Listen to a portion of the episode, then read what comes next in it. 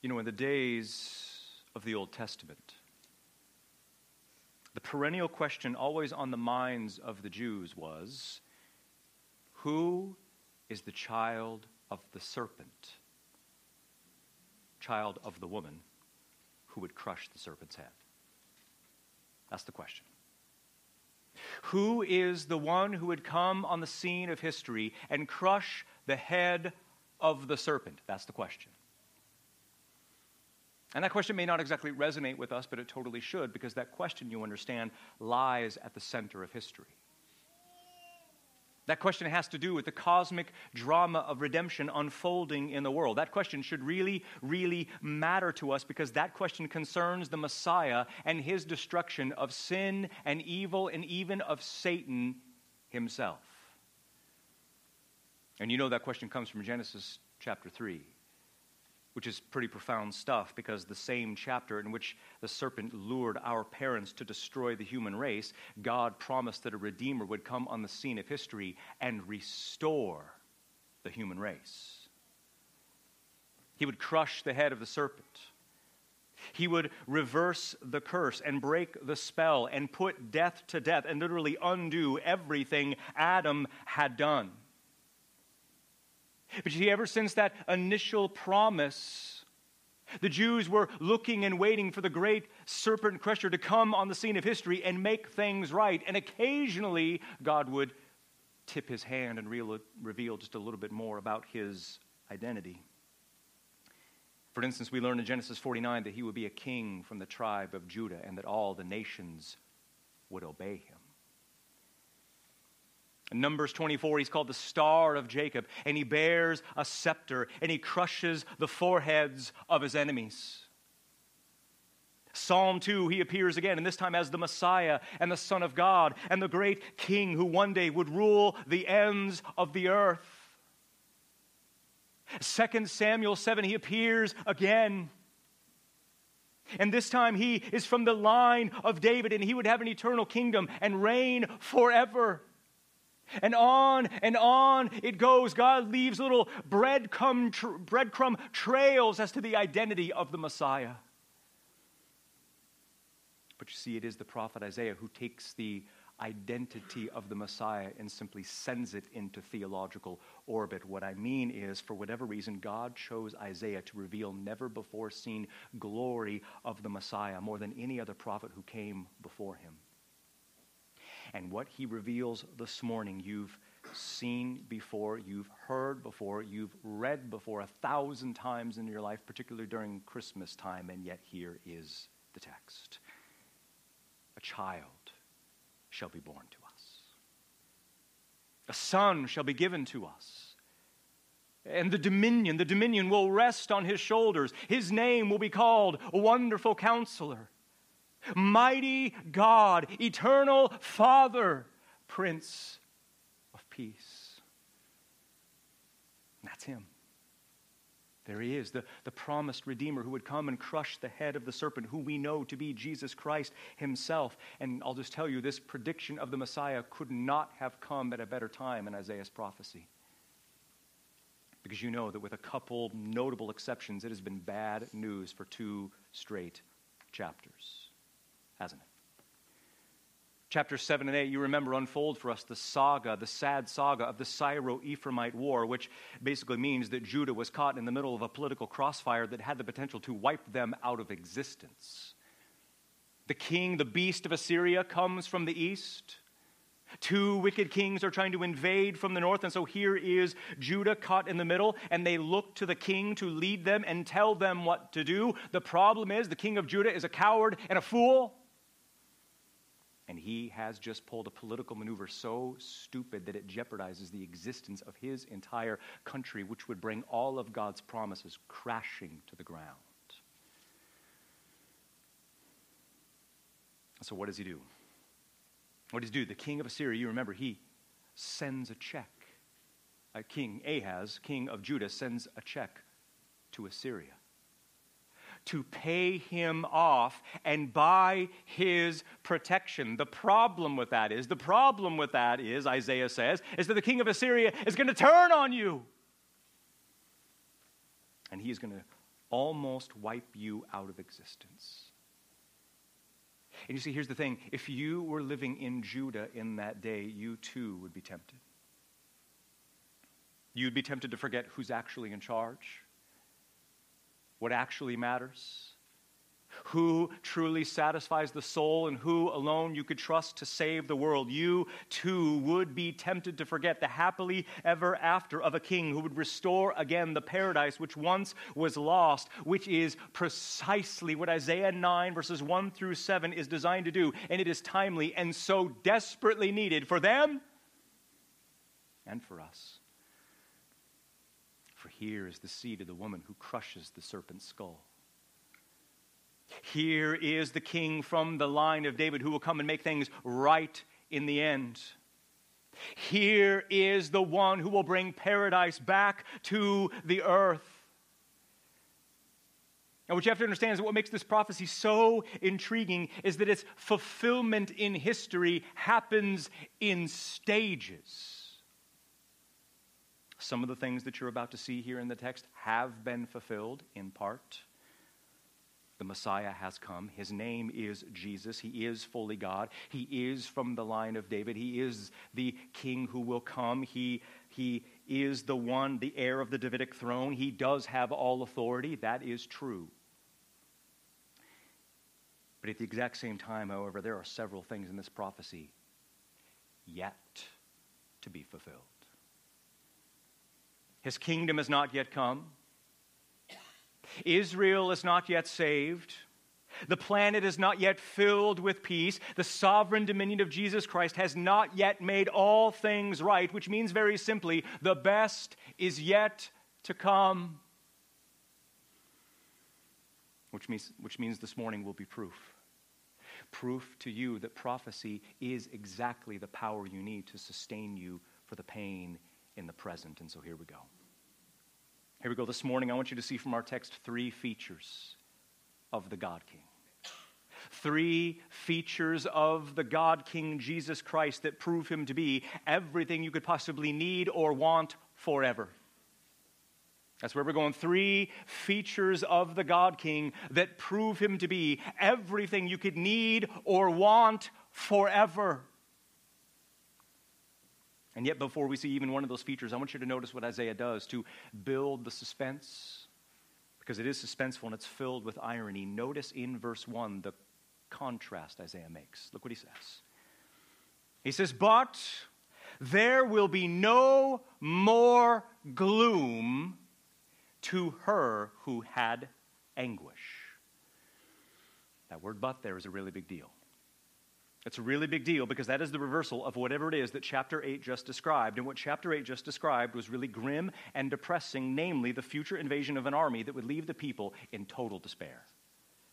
Look at verses 21 and 22 of chapter 8 describing the people of Judah. They will pass through the land hard pressed and famished. And it will turn out that when they are hungry, they will be enraged and curse their king and their God as they look upward. Then they will look to the earth, and behold, darkness and distress, the gloom of anguish, and they will be driven away into darkness. That's what chapter 8 predicts for the people of Judah, and that is exactly what happened. In 30 years' time, Assyria would march into the land and almost destroy them.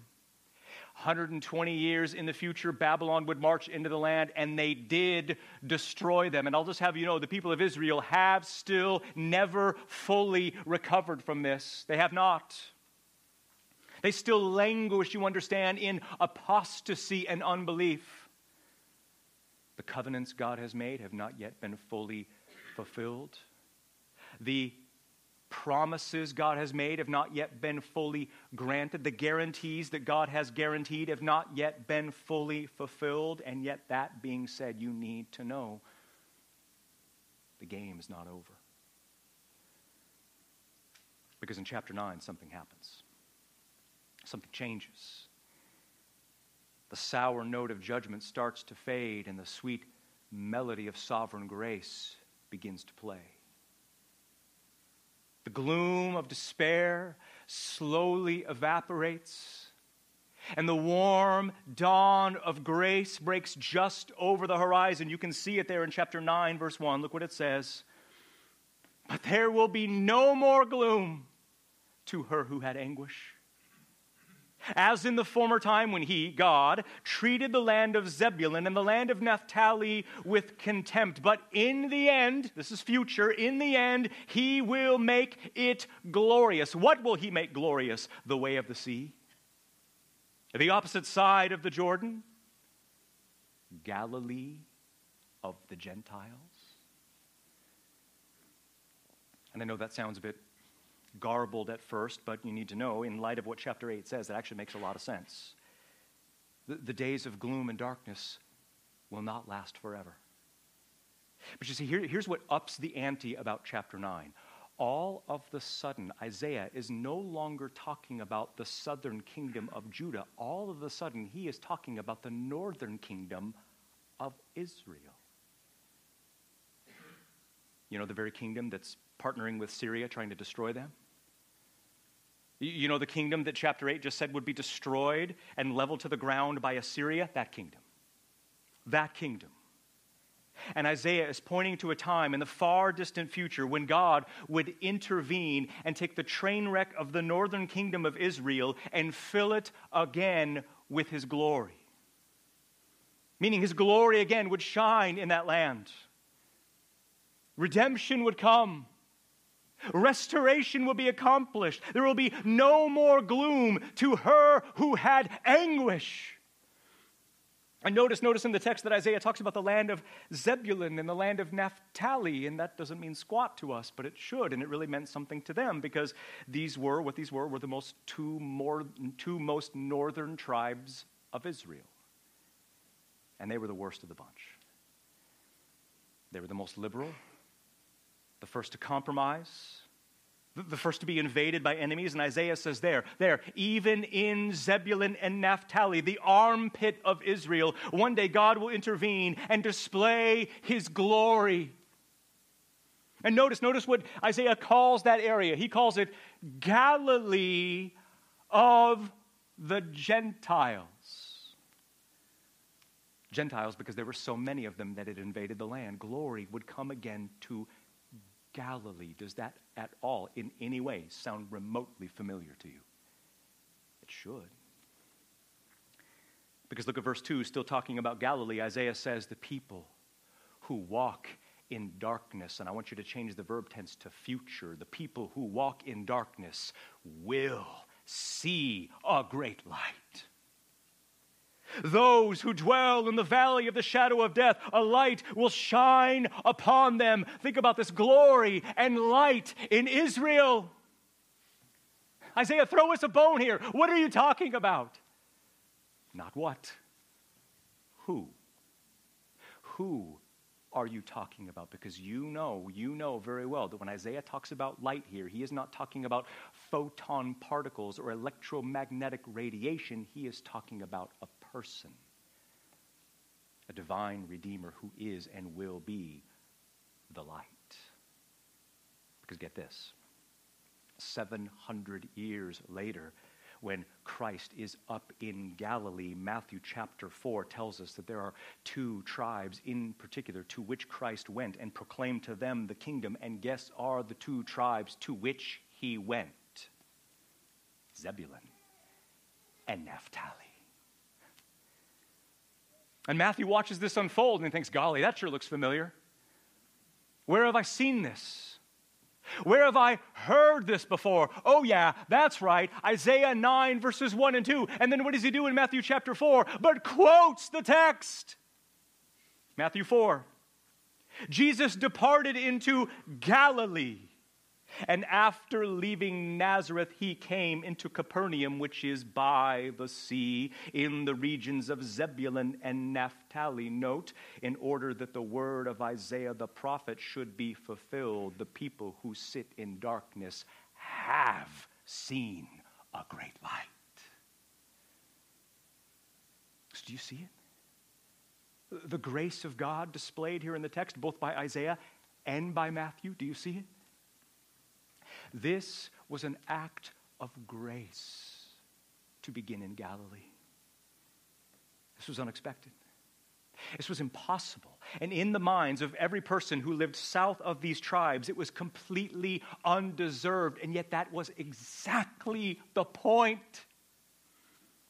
The Messiah was born and launched his ministry in Galilee, not because Jerusalem was hostile, but because God is infinitely gracious and loves to save the worst of sinners like us.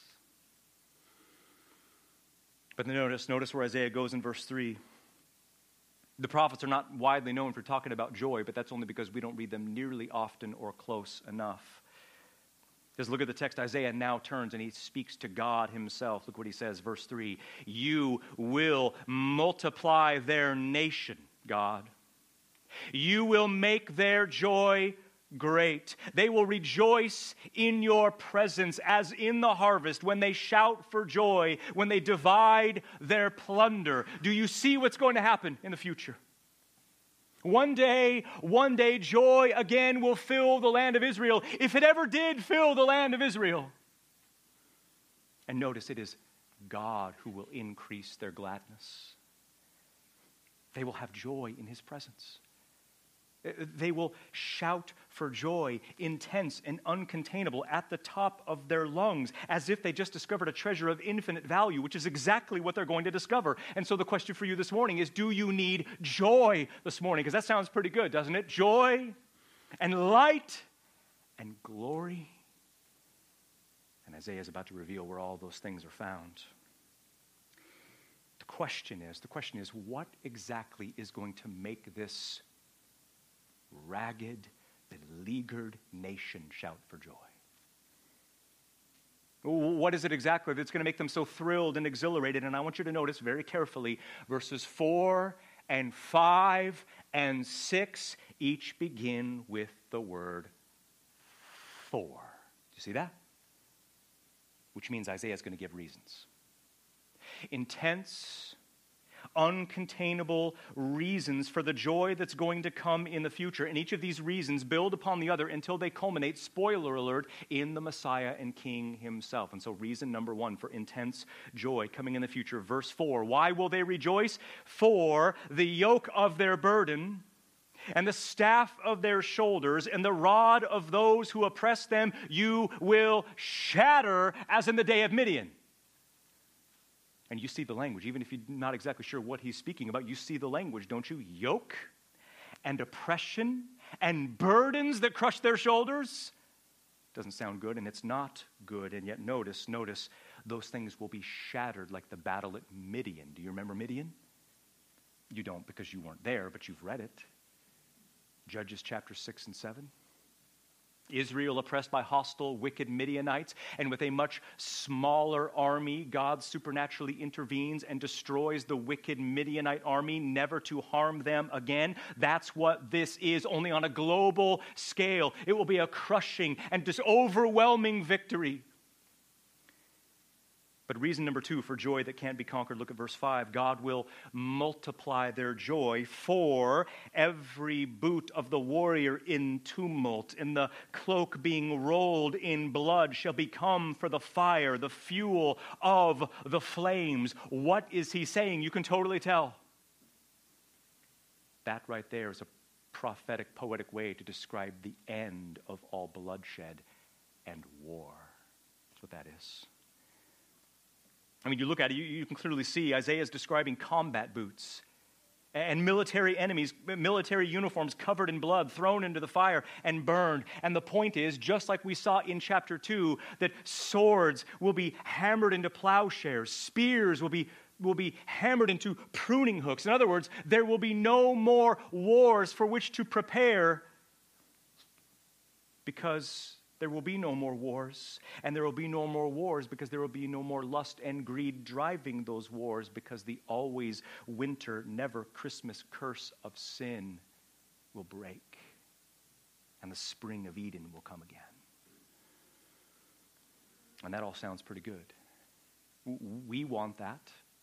They wanted that. And at this point in time, more practically minded Israelites would say, well, that sounds good, Isaiah. And it's one thing to make these predictions, but it's a completely different ballgame to actually make these things happen. I mean, is God writing checks that his power can't cash?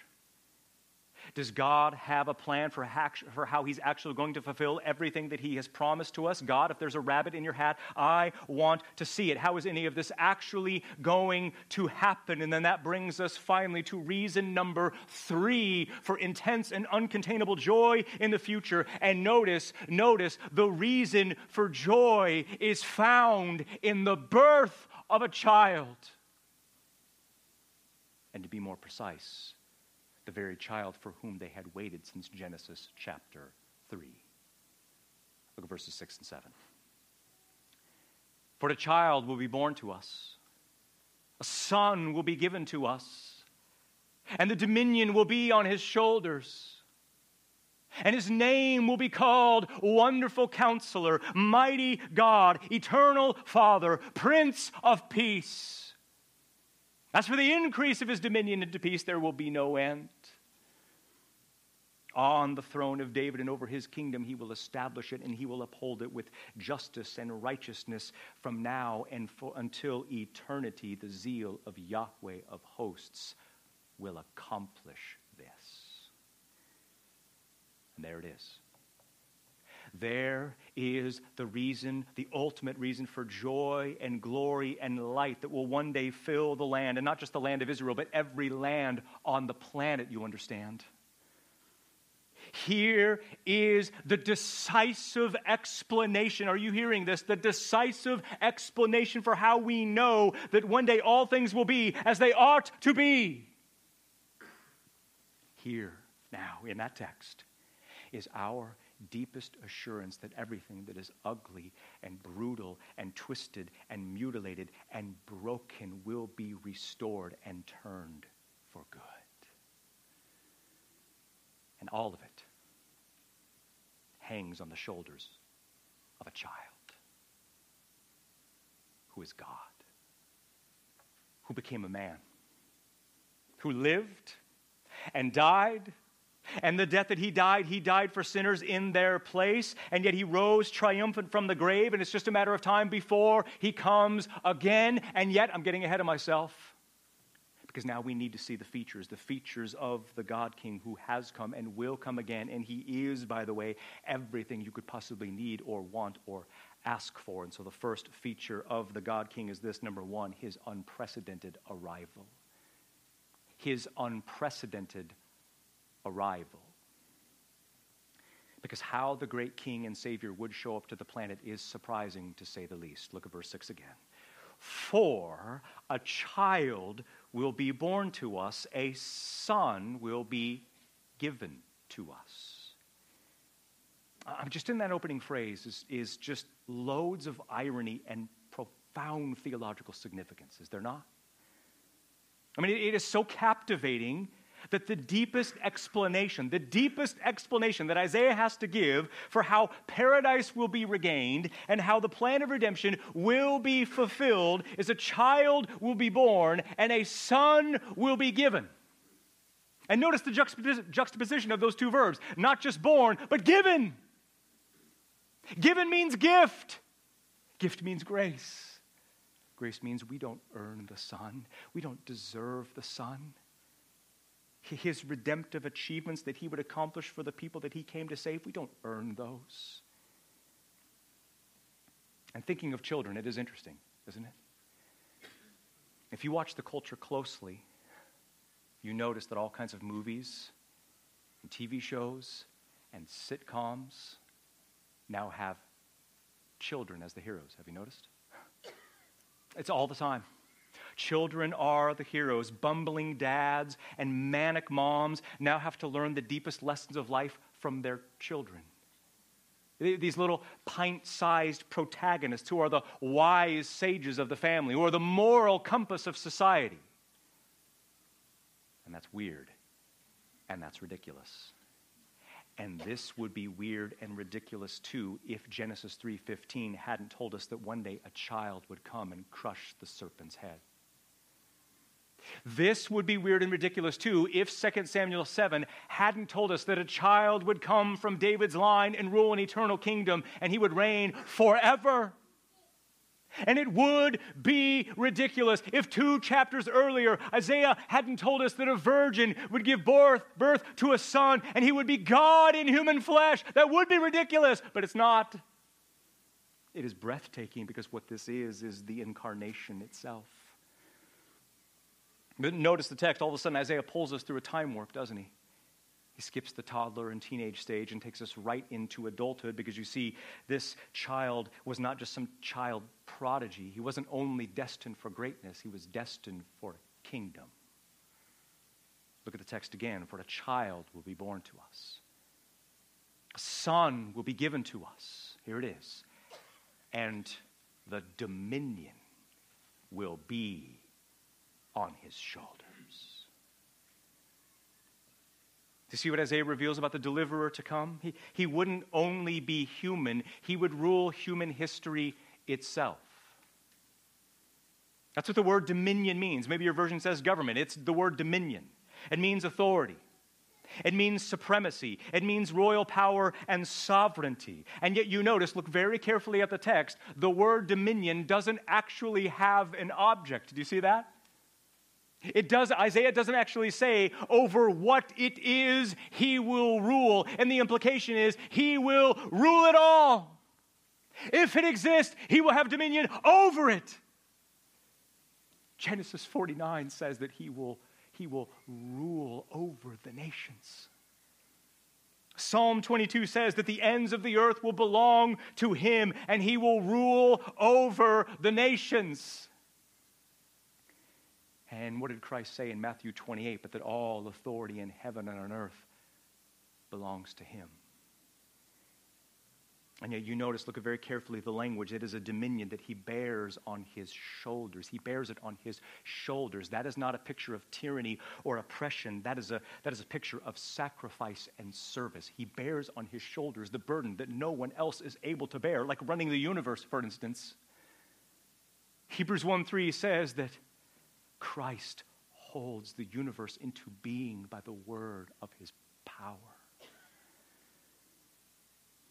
And yes, I do think Isaiah has in mind here a future kingdom on the planet in which the Son perfectly wields his authority. But you know that until that day comes, until that day comes, listen carefully, we know that Jesus Christ right now governs everything that comes to pass, doesn't he? There is nothing that happens in the world that has not been ordained by Jesus Christ. There is nothing that happens in the world that does not advance his global plan. And get a load of this there is nothing that happens in the world that will not, in the end, increase your joy forever.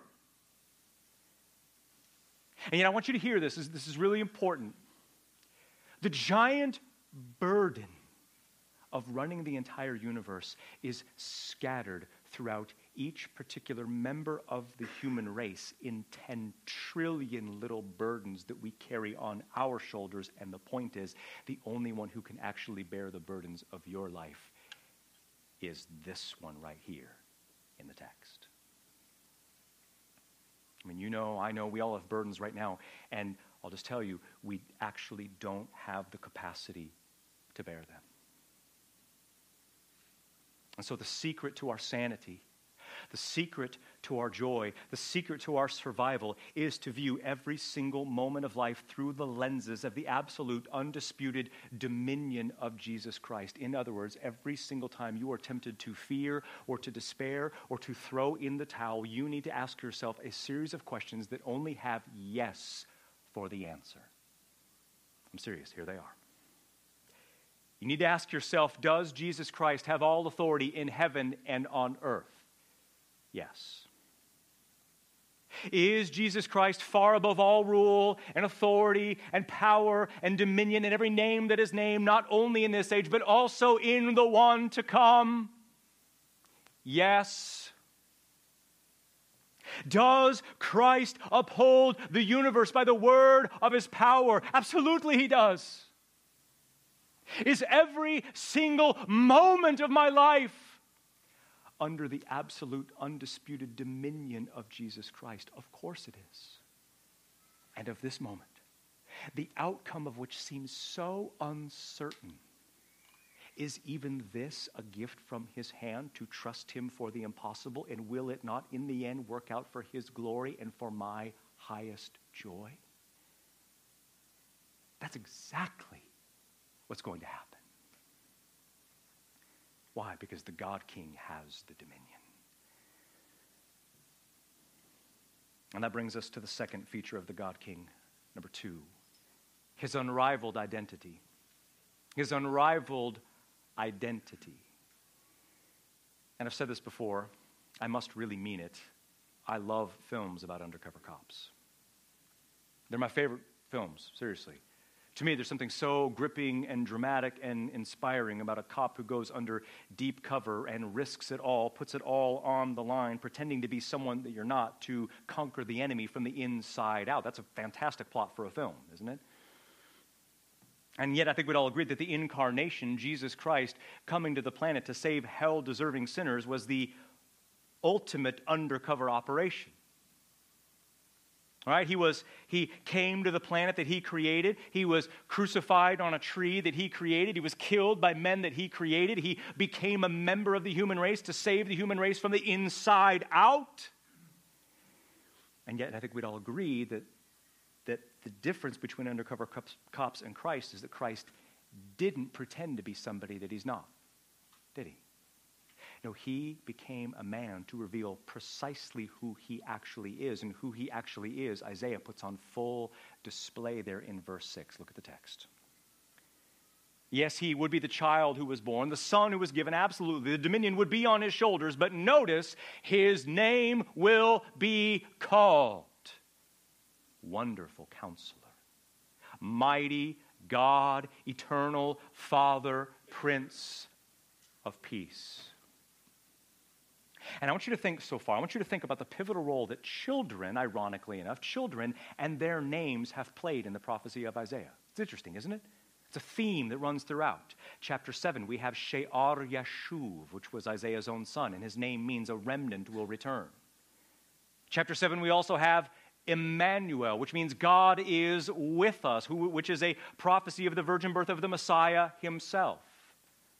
Chapter 8, double dog dare you to say this three times fast. We have Maher Shalal Hashbaz, who is also Isaiah's own son, and his name means swift to the plunder, hurry to the prey. And here again we have a son. We have a child born in chapter 9 who has not just one, but four names, and each one of those names is just loaded with biblical and theological significance. Notice again, he is wonderful counselor, mighty God, eternal Father, Prince of Peace. And, and you understand, these aren't names in the birth certificate sense of the term, but rather these are titles. These, these are manifestations. These are revelations of his infinite character. These names prove him, get this now, these names prove him to be a complete Savior, a sufficient Savior, a sovereign Savior, a satisfying Savior. Everything that He is, you understand, is what you were created to need and enjoy forever. And our souls find no rest until they find rest in Him. And I believe Isaiah wants us to make the connection that this child here in chapter 9 is actually Emmanuel from chapter 7, that they are one and the same person. Why do I say that? Because to whom was the promise of the virgin born son given in chapter 7? It was given to the house of David, the house and line of David. Here, notice verse 7, he comes from the house and line of David. This person here is one and the same. And so let's look at these names here, these titles. Name number one Isaiah says that his name will be called Wonderful Counselor.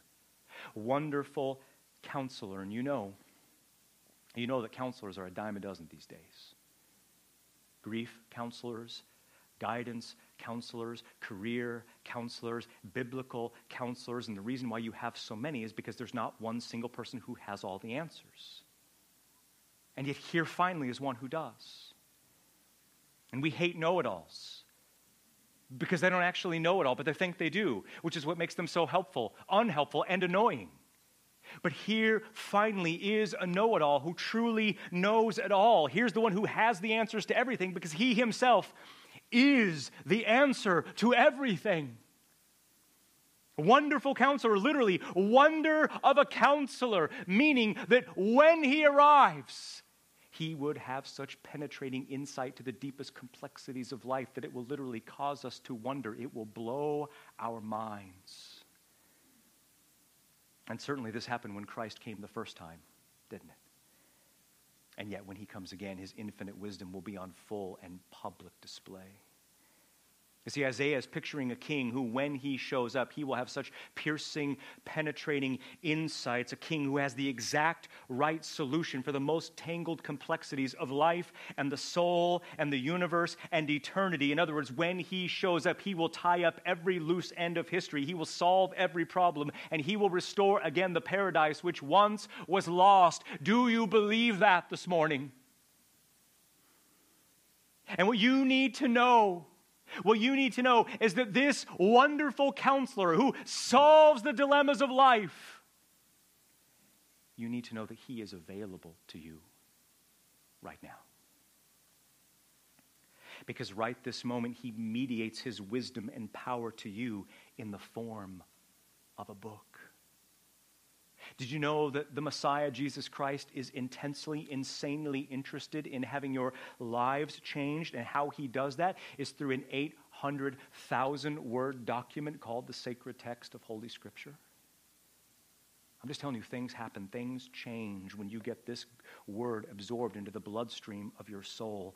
All the joyful thriving and victory over those nagging, hard to reach sins that just never seem to go away is found in the moment by moment dependence upon the wonderful counselor through his word. Name number two. The Messiah to come who has come and will come again, Isaiah calls him mighty God. Mighty God. Think about that for a second. The child to be born and the son to be given is God Himself. This is one of the clearest, if not the clearest, declarations of the deity of Christ found in the Bible, and it's found right here in Isaiah chapter 9. The Messiah is God. Jesus Christ is God, mighty God. And think, think for a moment about how deliciously redundant that is. Isaiah didn't have to call him mighty God, did he?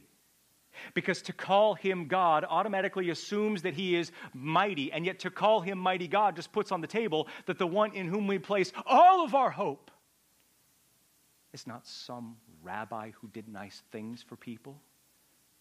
This is the God who spoke galaxies into existence.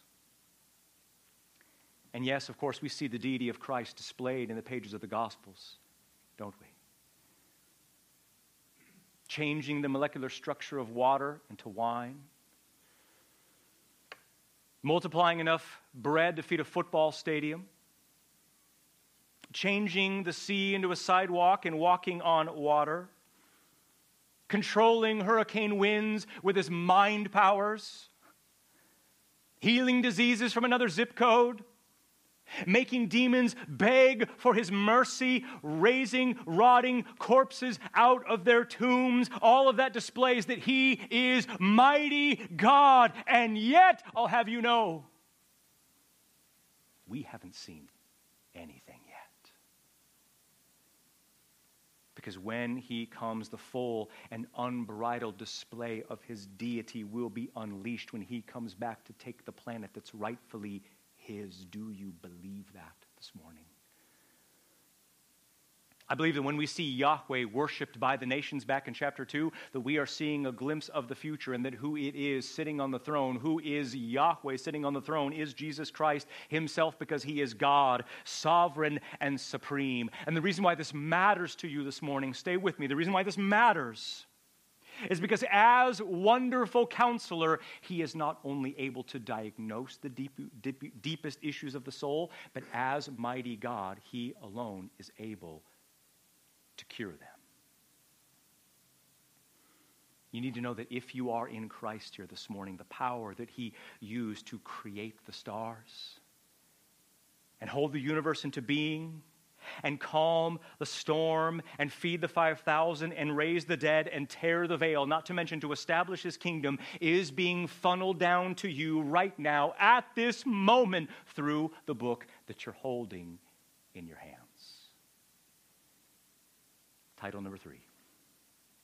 Name number three the great God King to come is not only wonderful counselor, not only mighty God, notice he is also eternal Father. Or Father of eternity, or Father forever. And just so there's no confusion here, this is not God the Father, this is God the Son. But see, the point is, the point is, he loves and rules the people he leads like a father he treats the people that he rules like the children that he loves, which is exactly what he does. You understand, this is not some distant Jack and the Beanstalk giant or some ogre in some castle upon whose door we have to pound for mercy. No, this king, this son, this God who becomes flesh and becomes one of us loves and tenderly cares for the people that he rules like a father died for his people. He liberated his people. He intercedes for his people. He will resurrect his people and he will reign with his people forever and ever and ever. This is a king who can and must be trusted. And so, my question for you this morning is can you, do you trust your king? Do you pour out your heart to Him? Are you vulnerable with this King? The question is do you cast your anxieties upon Him because He cares for you? And last but certainly not least, the Messiah is called number four. He's called Sar Shalom, Prince of Peace.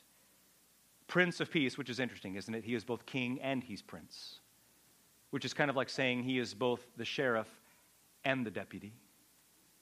He is both the president and the vice president at the same time. He is the king who rules the roost, and as the prince, he is his own second in command. What does that mean? We need to understand that prince in the ancient Near East was the one who was among the people. He represented his people, he had the job of simultaneously representing the king to the people and representing the people back to the king. In other words, he was the sacred go between the king and the people that he ruled. In other words, what he was was a mediator.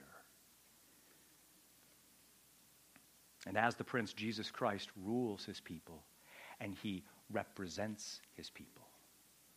Jesus Christ is preeminent over his people and he provides for his people. As the prince, he is the one who mediates to you. He distributes and, and, administers to you all of the blessings predestined by the Father to the very people that he rules. And you notice there's the little addendum attached to the word prince. What is he? He is the prince of peace. The prince of peace. What does that mean? We need to know that that word in Hebrew is shalom. And in the mind of every Jew living in that day, peace was not some mushy, mystical ecstasy based on your feelings. Rather, it was when God would intervene in history and make all things be the way they ought to be. That is shalom. It is to untangle and reverse everything that is warped and tangled. It is to make unsad everything that is sad. It is to part the clouds and make the sun of paradise shine again in the land. That is shalom. And you know, you know that some people digitally remaster old films for a living, don't they? Some people renovate old cars for a hobby. Some people flip houses for a living. And you have to understand what this is the Prince of Peace. He is going to supernaturally remaster the entire planet when he arrives. He is going to renovate the entire cosmos when he shows up. He is going to supernaturally flip the entire planet when he shows up. This will be, this will be a, a global, total facelift. When Christ returns to establish his kingdom, he will reverse the curse of sin and renovate the planet from the inside out and make all things be the way they ought to be. Do you believe this this morning? And you see this, this right here, let me, let me, just say this. This right here is one of the reasons why our personal sanctification is so unbelievably significant. Do you know why? The power of Christ transforming our personal lives, get this, is a sneak preview to what Christ will do to the entire planet when he shows up. You see, the global renovation of Jesus Christ begins in the lives of his people, in a redeemed humanity called the church. We radically pursue holiness and life transformation, not merely to be good people or turn over a new leaf or to improve our personal quality of life, but as a witness to the world that the only one who can change the world is the God King, Jesus Christ. So I think it's clear. You do, the, you do the math, you add up these four names, and it is clear that Isaiah, this is Isaiah's attempt to persuade our stubborn, forgetful hearts that everything you could possibly need or want is found in the God who became man for us and for our salvation. And very quickly, that brings us to the third feature of the God King. The third feature of the God King, number three, his unconquerable kingdom his unconquerable kingdom.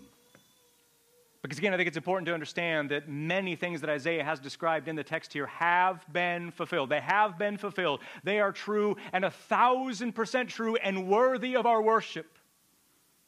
The Messiah has come. He is the heir of David. He is fully God. All of that is true. And yet, I would argue that verse 7 and the entire whole of biblical theology makes clear that the final display of everything in the text will still be revealed and fulfilled in the future. I mean, think about it the joy and faith of Israel in verse 2. They don't have it yet, but they will.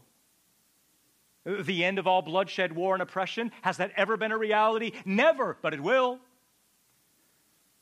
and it'll happen because of the Son who arrives, because he is a king. Look at verse 7. As for the increase of his dominion into peace, there will be no end. On the throne of David and over his kingdom, he will establish it and he will uphold it with justice and with righteousness for now and until eternity. The zeal of Yahweh of hosts will accomplish this. You know, normally, connect the dots is a game for kids. But Isaiah is not playing games here because the dots that he connects are some of the most sacred theological dots in all the pages of Scripture. And what he reveals here in verse 7 are five conditions of the future kingdom of the Messiah. Here is your happily ever after. Here is your future home. Five conditions of the kingdom. Number one.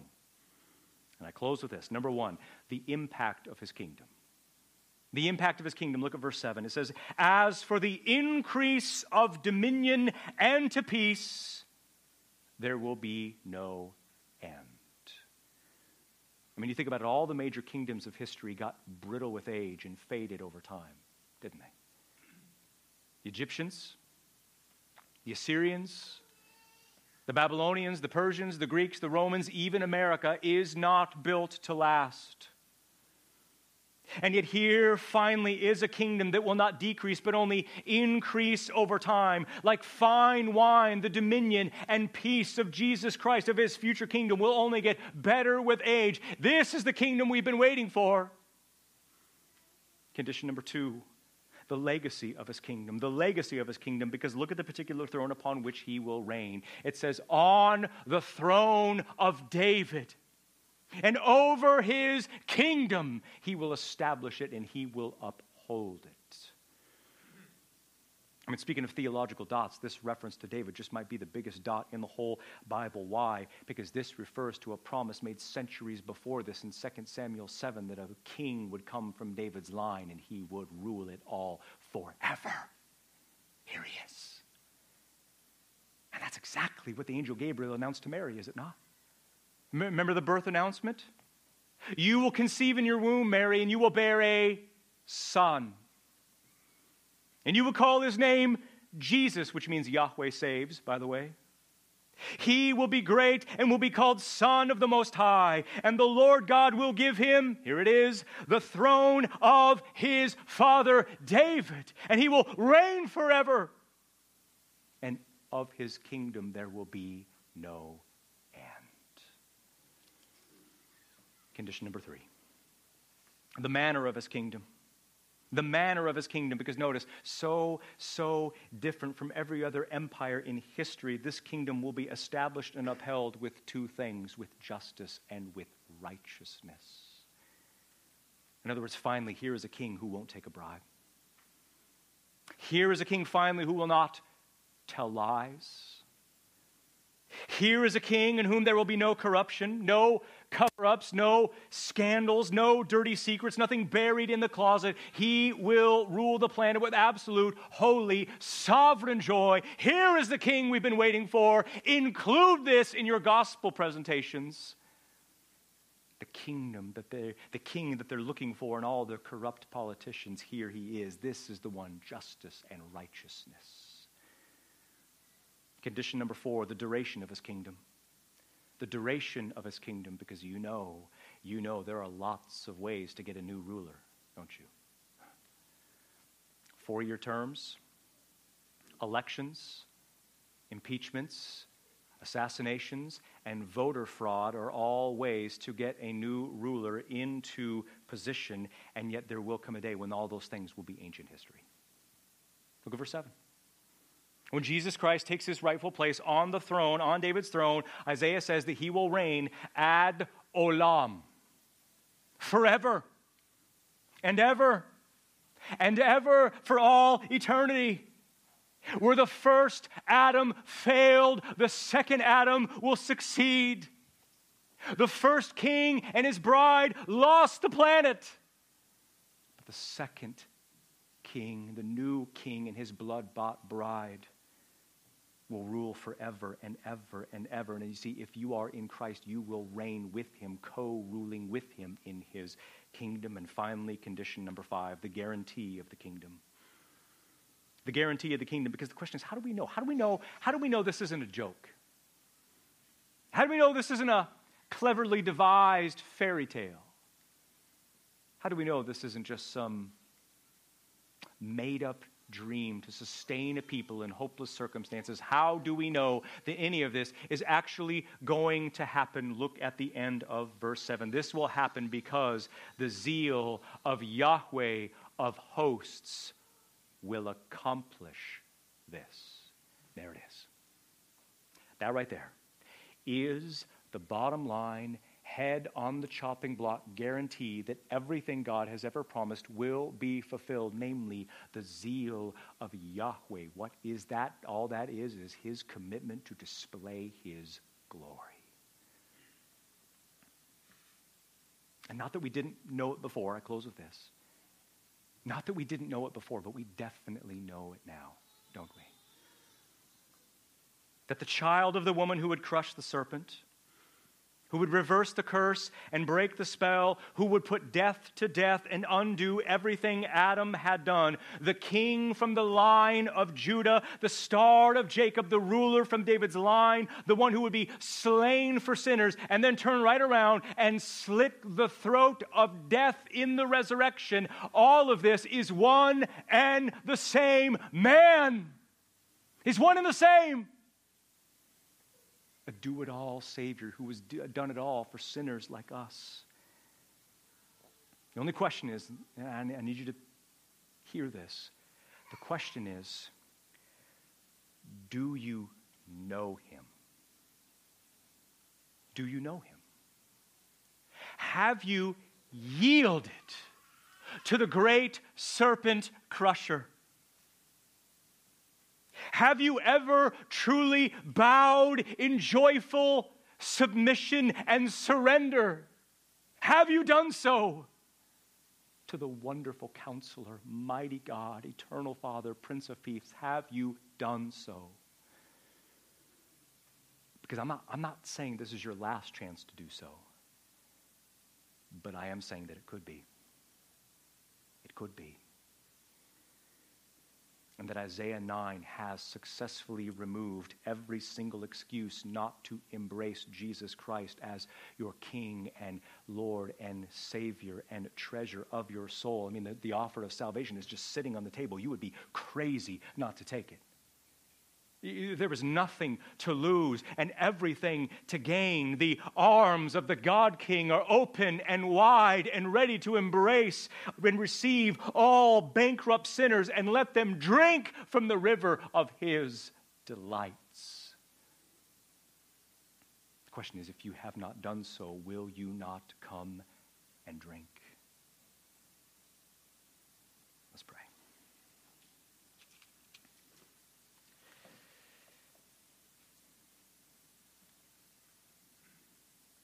Oh Lord, if this were a song, this would be the sweetest of melodies to us. We see the darkness of chapter 8 transition into something triumphant and glorious in chapter 9. And, oh Lord, I pray that we would not leave unchanged, that, that we could not leave the same people, that we would be different people in some way. Please use your word to transform us, to grip us, to help us. We need you, O oh shepherd. We're just people. We're just weak people. We're going to struggle this afternoon. We're going to struggle tonight. We're going to struggle tomorrow with something in some way. And so, Lord, what we want is not merely to be better people, but we want to be a transformed people to reflect and portray who you are. We want to walk out of this room, O Christ, with the profound, deep seated confidence that you are the great king who will crush the serpent's head and make all things right in the end. So we ask you that you would help us to be a people, a transformed people who mediate and radiate hope to a world that definitely does not have it. We thank you for this sweet and sacred time in your word.